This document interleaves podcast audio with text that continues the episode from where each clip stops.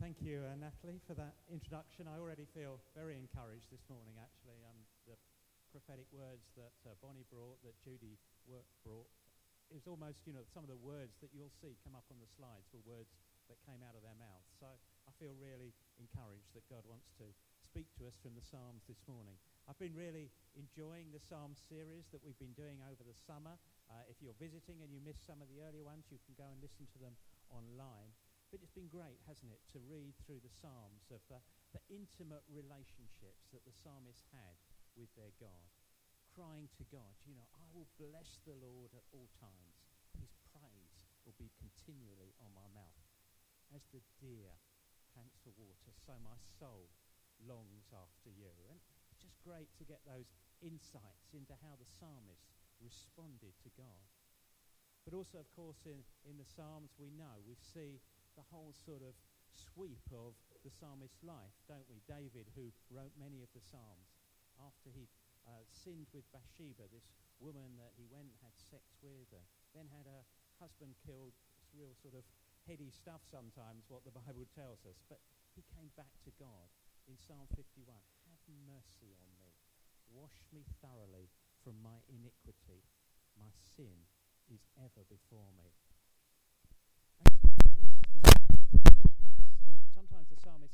Just the honesty of being at rock bottom. Psalm 69 Save me, O God, for the waters have come up to my neck. I stand in deep mire where there is no foothold. I've come into deep waters and the floods sweep over me. This is real, honest talk to God. And actually, out of that, the psalmist then encourages himself with God's promises and knows that even in that black place, in that difficult place, God will meet him. And I think there's so much in here for us. You know, sometimes we feel a bit like that, don't we? We feel it's up to our neck. And yet, actually, we can follow the example of the psalmist. We can come back to God, come back into that relationship that he wants to restore to us. Psalm I wanted to look at today is Psalm 139. It's a psalm that was written by David it's a psalm that reflects David's heart towards God.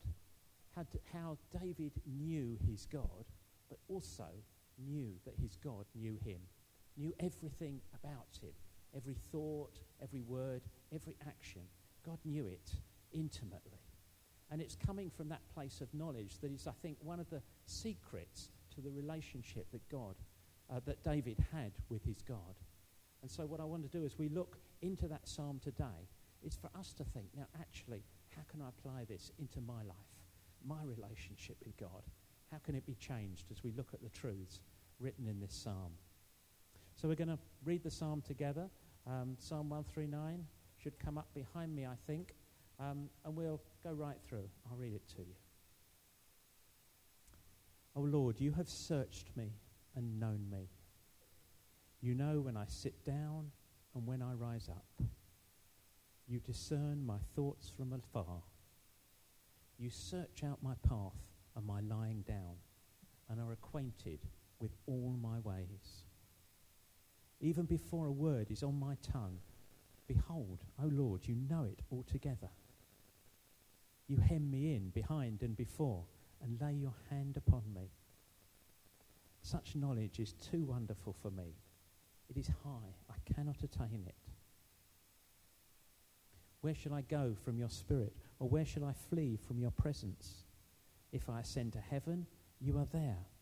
If I make my bed in Sheol, that's Hades, you are there. If I take the wings of the morning and dwell in the uttermost parts of the sea, even there your hand shall lead me, and your right hand shall hold me. If I say, Surely the darkness shall cover me, and the light about me be night even the darkness is not dark to you. The night is bright as the day, for darkness is as light with you. For you formed my inward parts. You knitted me together in my mother's womb. I praise you, for I am fearfully and wonderfully made. Wonderful are your works. My soul knows it very well. My frame was not hidden from you when I was being made in secret, intricately woven in the depths of the earth. Your eyes saw my unformed substance. In your book were written, every one of them, the days that were formed for me, when as yet there was none of them. How precious to me are your thoughts, O God. How vast is the sum of them. If I would count them, they are more than the sand. I awake and I am still with you. Oh, that you would slay the wicked, O God. O men of blood, depart from me. They speak against you with malicious intent. Your enemies take your name in vain. Do I not hate those who hate you, O Lord? And do I not loathe those who rise up against you? I hate them with complete hatred. I count them my enemies. Search me, O God, and know my heart. Try me and know my thoughts, and see if there be any grievous way in me, and lead me in the way everlasting. It's a brilliant story, isn't it, of just how David interacts with his God. We're going to look first at the key th- uh, theme that runs through of just how David knew himself, known by God. So the first four verses again. O Lord, you have searched me and known me. You know when I sit down and when I rise up. You discern my thoughts from afar. You search out my path and my lying down, and are acquainted with all my ways. Even before a word is on my tongue, behold, O Lord, you know it altogether. I wonder how it makes you feel to know that God knows all about you. Every thought, every heart emotion, every word. I don't know. How do you feel? Do you feel frightened? Do you feel ashamed? Do you feel encouraged? I think there can be a whole mix of emotions, and probably rightfully so. It's easy, isn't it? On one level, on this earth here, we can put on a bit of a show, come to church, put on our Christian faith. How are you doing today? Oh, I'm doing all right. And sometimes we have to do it like that, don't we? But actually, they wouldn't want to see what I'm really like. They wouldn't want to see what's going on really inside. Before a word is on my tongue, you know it completely. When those ideas are forming in my mind, when I'm thinking what I'm going to say, God knows. Those angry words at the kids, that inappropriate joke, that lustful thought, God knows them completely.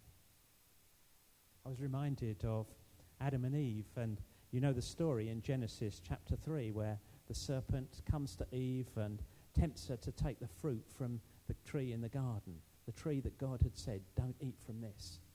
And she uh, persuaded her husband to eat as well from the tree. And what did they then do? They went and hid, didn't they? They went and hid from God. You ever thought how ridiculous that is? You know, if you're going to play peekaboo, you don't actually choose the all seeing, all knowing God in order to uh, hide from, didn't you? I wonder when God said, Where are you? whether he really didn't know where they were, or whether it was a just chance to call them out to see themselves. But I was just kind of struck with that. It was just, you know, the thought that they would hide. It's like a child, isn't it? You know, um, you know, a little child. You know, I can't see you, so you can't see me. As they stand behind a couple of blades of grass, and you have to pretend that you can't see them and walk around the field a few times. But it's as ridiculous that as that on one level. We have to play along, don't we, with the child? But in God's case, it's a kind of sober thing, really. And I wonder if some of us, we do that, do behave like that, really. You know, those little areas of my life. Oh, that's, that's just my little indulgence. I'll just keep that a little bit out of sight. Yeah, God, you don't, you don't need to get too worried about what's going over, on over there. I don't need to submit that to God. Maybe for some of us, there's been secret stuff that maybe we've had hidden for a long time. Again, maybe we came to Jesus, but somehow I just hang on to that bit. I, it's just too painful to have that dealt with by God. Maybe even today, God will be prompting you just about areas of your life where you haven't quite let Him come in, do what He needs to do to work through that. You know, don't you? God is a loving Father. He only wants to do good to you. He only wants to come and to bless you. And some of even those darkest areas where God is, is where God wants to work. And you know why it's so important, don't you?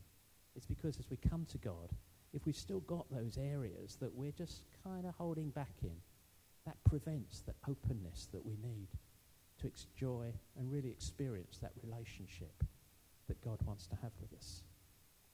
Some of you know I've got uh, four children, and my oldest uh, daughter, Sarah, lives up in the Shetland Isles, which, uh, yeah, for German people and other foreigners, is way off the top of Scotland. It's hardly even imaginable how far away it is. It takes longer than I think getting to Australia, certainly the way we go, anyway. Um, but anyway, so Jason and Sarah live up there, and um, we were ha- I was up there with, with Sarah and her husband Jason uh, back in July and uh, it happened to be their 15th wedding anniversary. And uh, just we were sort of talking about, um, you know, the kind of their wedding and what their marriage journey had been. And um, said to Jason, you know, well, what are the what are the best bits about your marriage? Well, Jason is a great guy. He's a great-hearted guy. I, I love the guy. Um, he's always for people. He'll always do the best for them. But, you know, he's a guy with his flaws, like we all are, you know. And, um, yeah, I won't name his flaws to you, but um, he has flaws as, as we all do. But, you know, he said, the greatest thing for me is that Sarah loves me unconditionally. You know, she loves him in spite of the flaws. You know, she sees the whole lot. It's not that she doesn't see it, she's not conscious of it, but actually, she loves him for the whole package, if you like. It's not even that she ignores the flaws. You know, if there are things that are kind of uh, going a bit wrong with Jason, you know, Sarah will be the first one to put her hand on his shoulder and say, hey, Jace, just, let's just calm down a bit here. But her love for him is unconditional. It takes account of all of that whole range of things. It knows his heart. It knows his heart and actually loves him unconditionally. And marriage is often a picture of how God looks at us. And I think just for me, it was a helpful thought, you know, just that unconditional love that God reaches out to us. We don't need to be afraid of God. We don't need that to fear that if we let him into those secret areas, those hidden areas, those areas that we've just kept back, that he's going to be harsh with us, that he's going to deal cruelly with us. Someone said the word guilt, and absolutely, today is not about condemnation about guilt, but it's actually about God calling us in to a deeper relationship with Him, calling us in to a greater sense of openness and knowing His grace upon our lives. For David, that was the, the knowledge that God knew him, was a liberating knowledge. Nothing I have is hidden from you. I can be completely open with you, my God. And as we've said earlier, not because he was a perfect guy. In fact, he was a pretty awful guy sometimes. But actually, his heart was after God. And he knew that he could rely on God to love him, to accept him, and to welcome him. And I was just reflecting on that. And, and what makes the difference from when we think about God knowing us, from that being a, a fearful thing to being something that we can rejoice in? And primarily, it's about the character of God. It's about knowing who God is. And just four areas that I thought I'd highlight in terms of the way that God looks at you. Firstly, God's love for you is unconditional, isn't it? We know this well. He didn't wait for you to be good enough to reach out to you and draw him to himself. If he'd done that for, for any of us, we'd never be coming to him. God shows his love for us in that while we were yet sinners, Christ died for us. We don't have to make ourselves good enough for God. We can come to him just as we are. And as we do, it's not that God wants to condemn us, but he raises things that are in the way of our relationship in order that we can deal with them in order that we can become free from those things and that our relationship can come into the fullness that he would want for it. God didn't send his wor- son into the world to condemn the world, not to guilt, bring guilt, but in order that the world might be saved through him. It's amazing, isn't it? You know that when our sins are dealt with, God remembers them no more. He chooses not to remember them.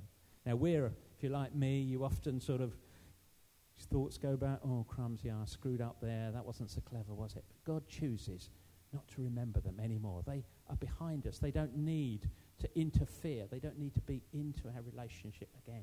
God forgets them. And finally, God created us individually and uniquely. We can always compare ourselves, can't we? Oh, you know, if I was like Joe and Phil, well, then it will be okay. You know, if I was like Dan and Tamara, then I'd be all right. But no, actually, God has made us each individually and uniquely the people that we are. We don't need to be ashamed of that as we come to God. We can stand before Him with open hearts. My frame was not hidden from you when I was being made. But again, as we heard in the words that came this morning, we do know that we have an opponent, don't we? We know the evil one speaks lies to us. Oh, no, you're not good enough. You're never going to be any good for that. Bringing condemnation, pushing us down. And we need to re- recognize that. And we need to declare truth to ourselves of the love of God for us. We need to stand on the word.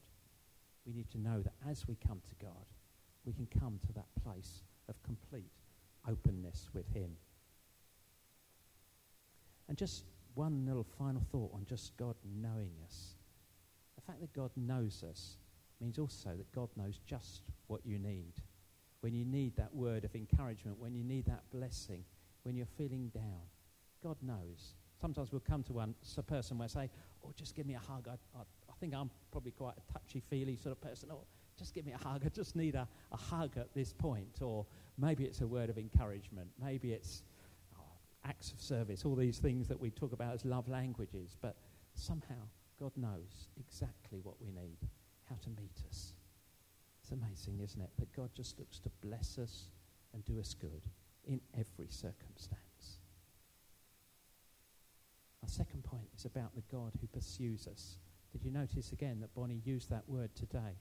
God pursues us. We'll look at the, the verses from verse 5 again. I'll just read them to you to remind you. You hem me in behind and before and lay your hand upon me. Such knowledge is too wonderful for me. It is high, I cannot attain it. Where shall I go from your spirit? Or where shall I flee from your presence? If I ascend to heaven, you are there. If I make my bed in Sheol, you are there. If I take the wings of the morning and dwell in the uttermost parts of the sea, even there your hand shall lead me, and your right hand shall hold me. If I say, Surely the darkness shall cover me, and the light about me be night, even the darkness is not dark to you. The night is bright as the day, for darkness is as light with you. You surround me with your love in front and behind. I told you about that journey up to Shetland, and we have to go on this funny little plane. And we took Jason's mum, who's 80 um, something and uh, doesn't walk so well. I think she's had her ankles welded up or something. Um, so she, she doesn't walk so well. So we're coming down the plane steps, and there's, there's me in front, ready to catch her. There's Lorraine behind, sort of encouraging her on. And to me, it was just like a picture of that. You know, God hems us in, in front and behind, ready to catch us when we fall, but also just kind of encouraging us down there. Come on, you've got to get off the plane. You've got to face it. You've got to do that difficult thing in front and behind. I thought it was a great picture that uh, God takes us. And glorious thought, isn't it? That God is with us wherever we are, even in these Shetland Isles. And I've told you how far away they are. You know, we, even in the Shetland Isles, God is with us. If I take the wings of the morning, the uttermost parts of the sea, God is still with us. Now, when I was talking to her about what I was talking about to, today, she said, Well, yeah, for me, when I was in a bad place to God, I took myself off to China. I thought it's not even a Christian country. It's miles away. Nobody knows me. But even there, that actually was where God encountered her. And I think after kind of five years of uh, being in a bad place, God brought her back to himself. The uttermost parts of the sea, God is still with us. Verse 7 says, Where shall I go from your spirit? And the answer is, we can't flee from God's spirit. Those things that God wants to highlight, he will bring to the surface. Sometimes we'll have people come to church and you know you can see that they're they're carrying things. And as you the conversation goes on you feel them getting a little bit more uncomfortable. And well yeah okay thanks. It's been nice to be here but um, not sure I'm going to be coming back. And you just feel that sometimes God are just people are just running on from God. In one sense we can't hide from God but that's because God's kindness, as Jeremy said last week, is to bring us to repentance. He wants to bring us back into that relationship with Him. It's the character of God, isn't it? That means that when He, he has us in that place, when He's kind to remind us of those things that He wants us to deal with, actually we can come to Him and know His compassion and love. It's a place of protection and reassurance for us.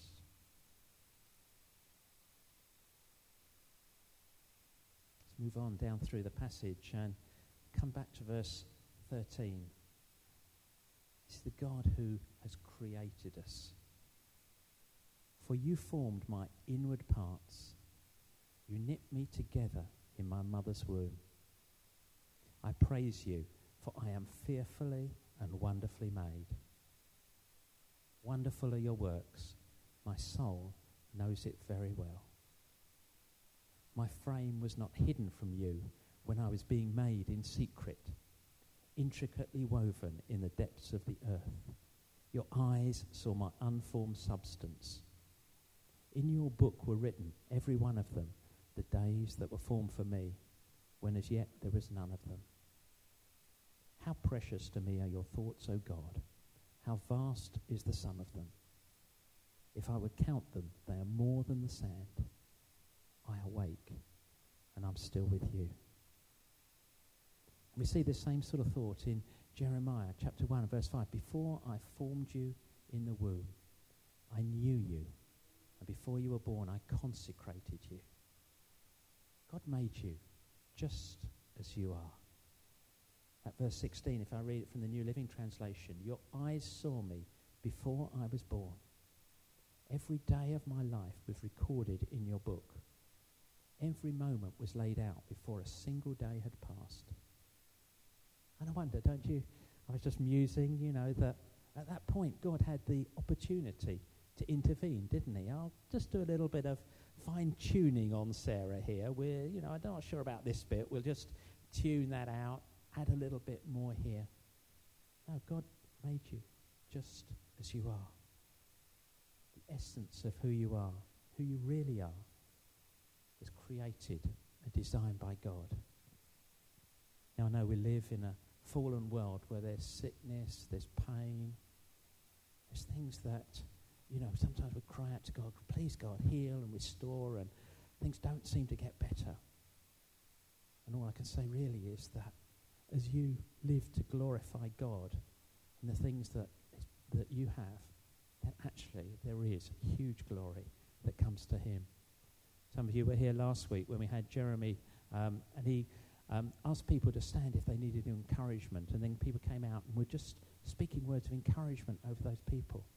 And how much of those actually encouragement were rooted in the things that people have been going through. Situations which were really horrible. I wouldn't wish upon anybody some of them. And yet out of those, there was huge amount of encouragement had come to other people. I can't explain it. I can't say it justifies it. But all I can see is that God brings actually good out of some of these situations, out of all of these situations. Comfort others with the comfort you have received, 2 Corinthians says.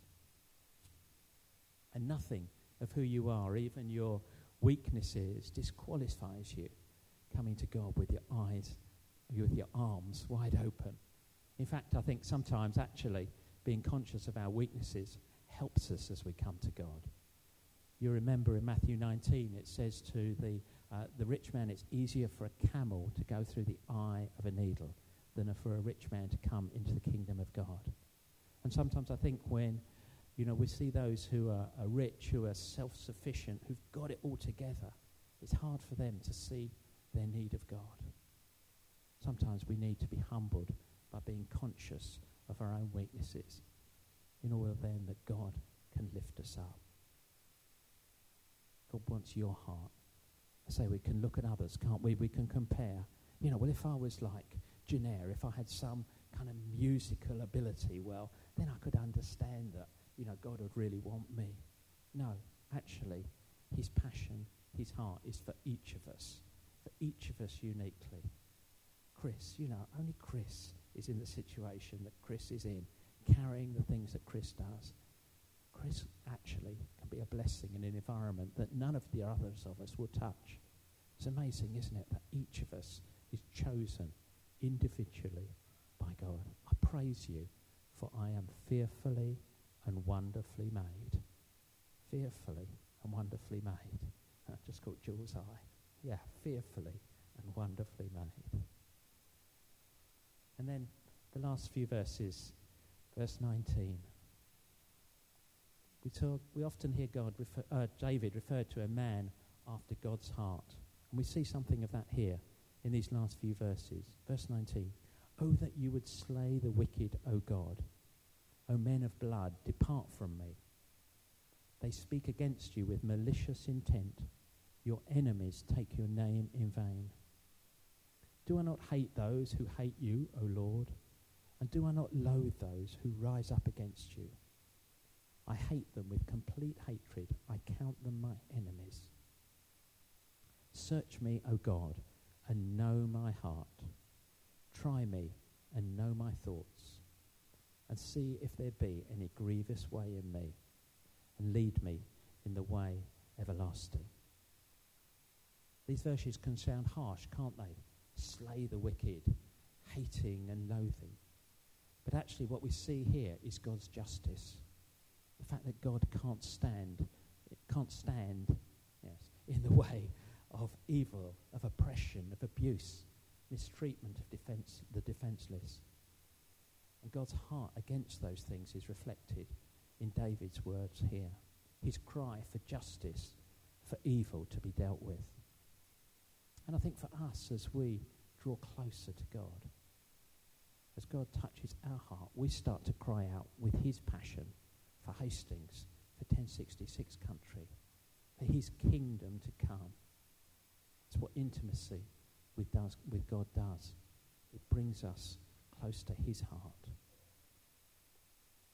And then the psalmist ends, doesn't he, with verse 23 and 24, returning to that central theme Search me, O God, and know me. See if there's anything in me, that place of complete openness before God. Just conscious, even as I was praying within, careful, within my family, there's kind of people now at the moment just kind of, I think, looking at the decisions they're making, and I'm thinking, you know, that is basically not in line with the Bible. It's basically sinful.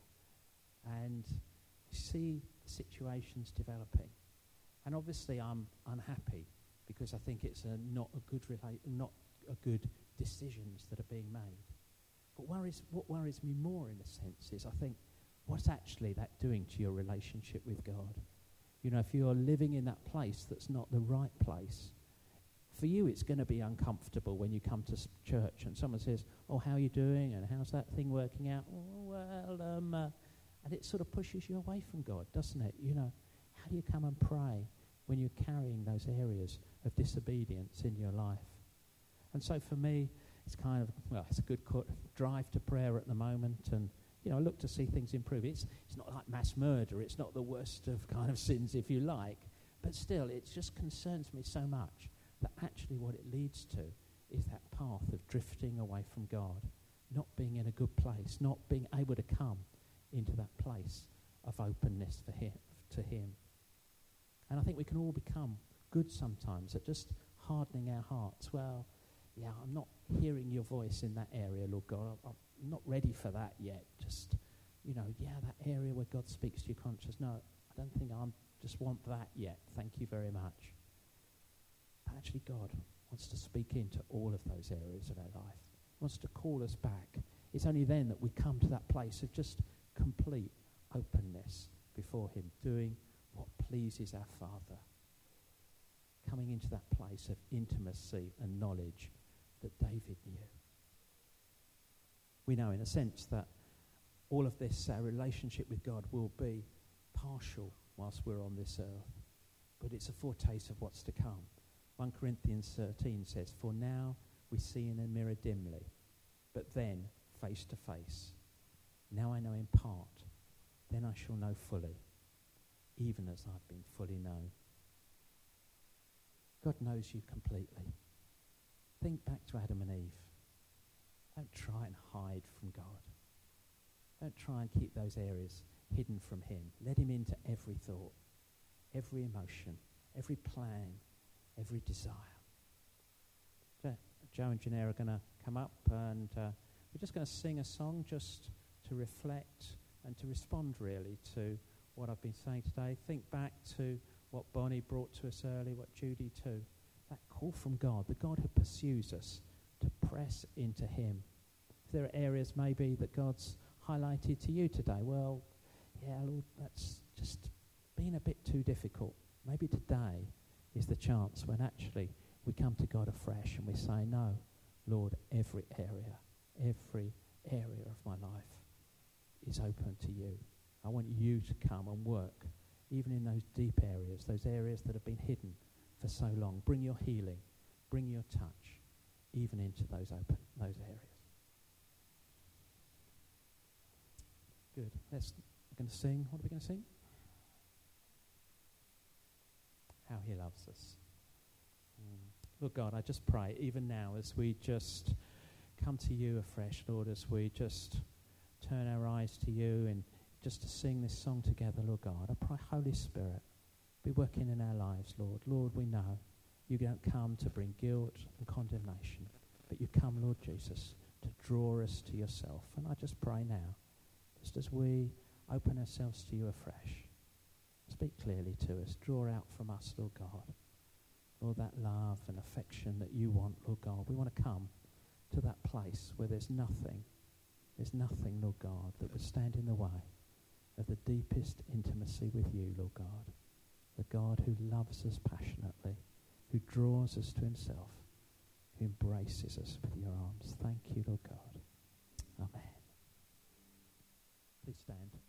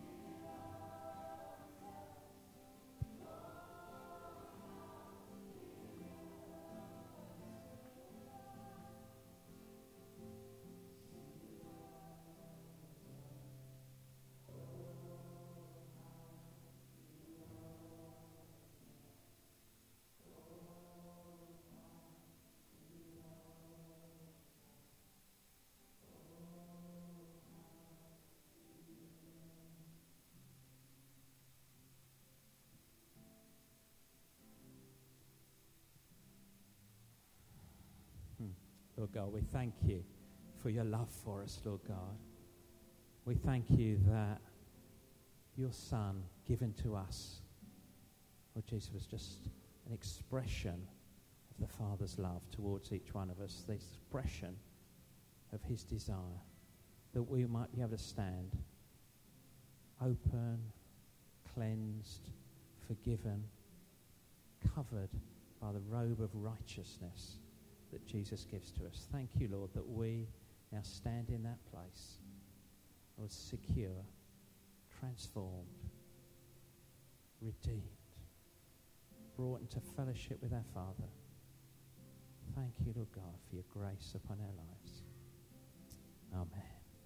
Amen. We're going to be closing there, but if anything that you feel you want to respond further, um, particularly maybe something out of Bonnie's word about feeling in darkness, um, we've got some oil here. We may use that. It's just a way of bringing you through. So if you want prayer for anything that has come out of what we said today, do feel free to come forward. Ministry team will gather at the front here and be ready to pray with you. Apart from that, have a good rest of the day. Don't forget the snowflake table out in the coffee box. Um, Andrew and George will be heading out there ready to talk to you about snowflake. But uh, thank you for being with us. And uh, if you're visitors, enjoy the rest of your time. Just one last thing as well. We just had a picture as well of a broken heart. And uh, the picture is that we feel that there's maybe one or two people here that have been going with God in the past but have gone away from God, and God's heart is breaking for them. So it doesn't matter how far you feel you are from God, we, d- we don't want to lose this opportunity for you to respond this morning. So if you want to invite Jesus into your life or back into your life if you've gone away, God's heart is breaking for you. Sarah and myself we'd love to pray with you this morning, so you can come down as well. Okay, have a great week, and we look forward to seeing you next week.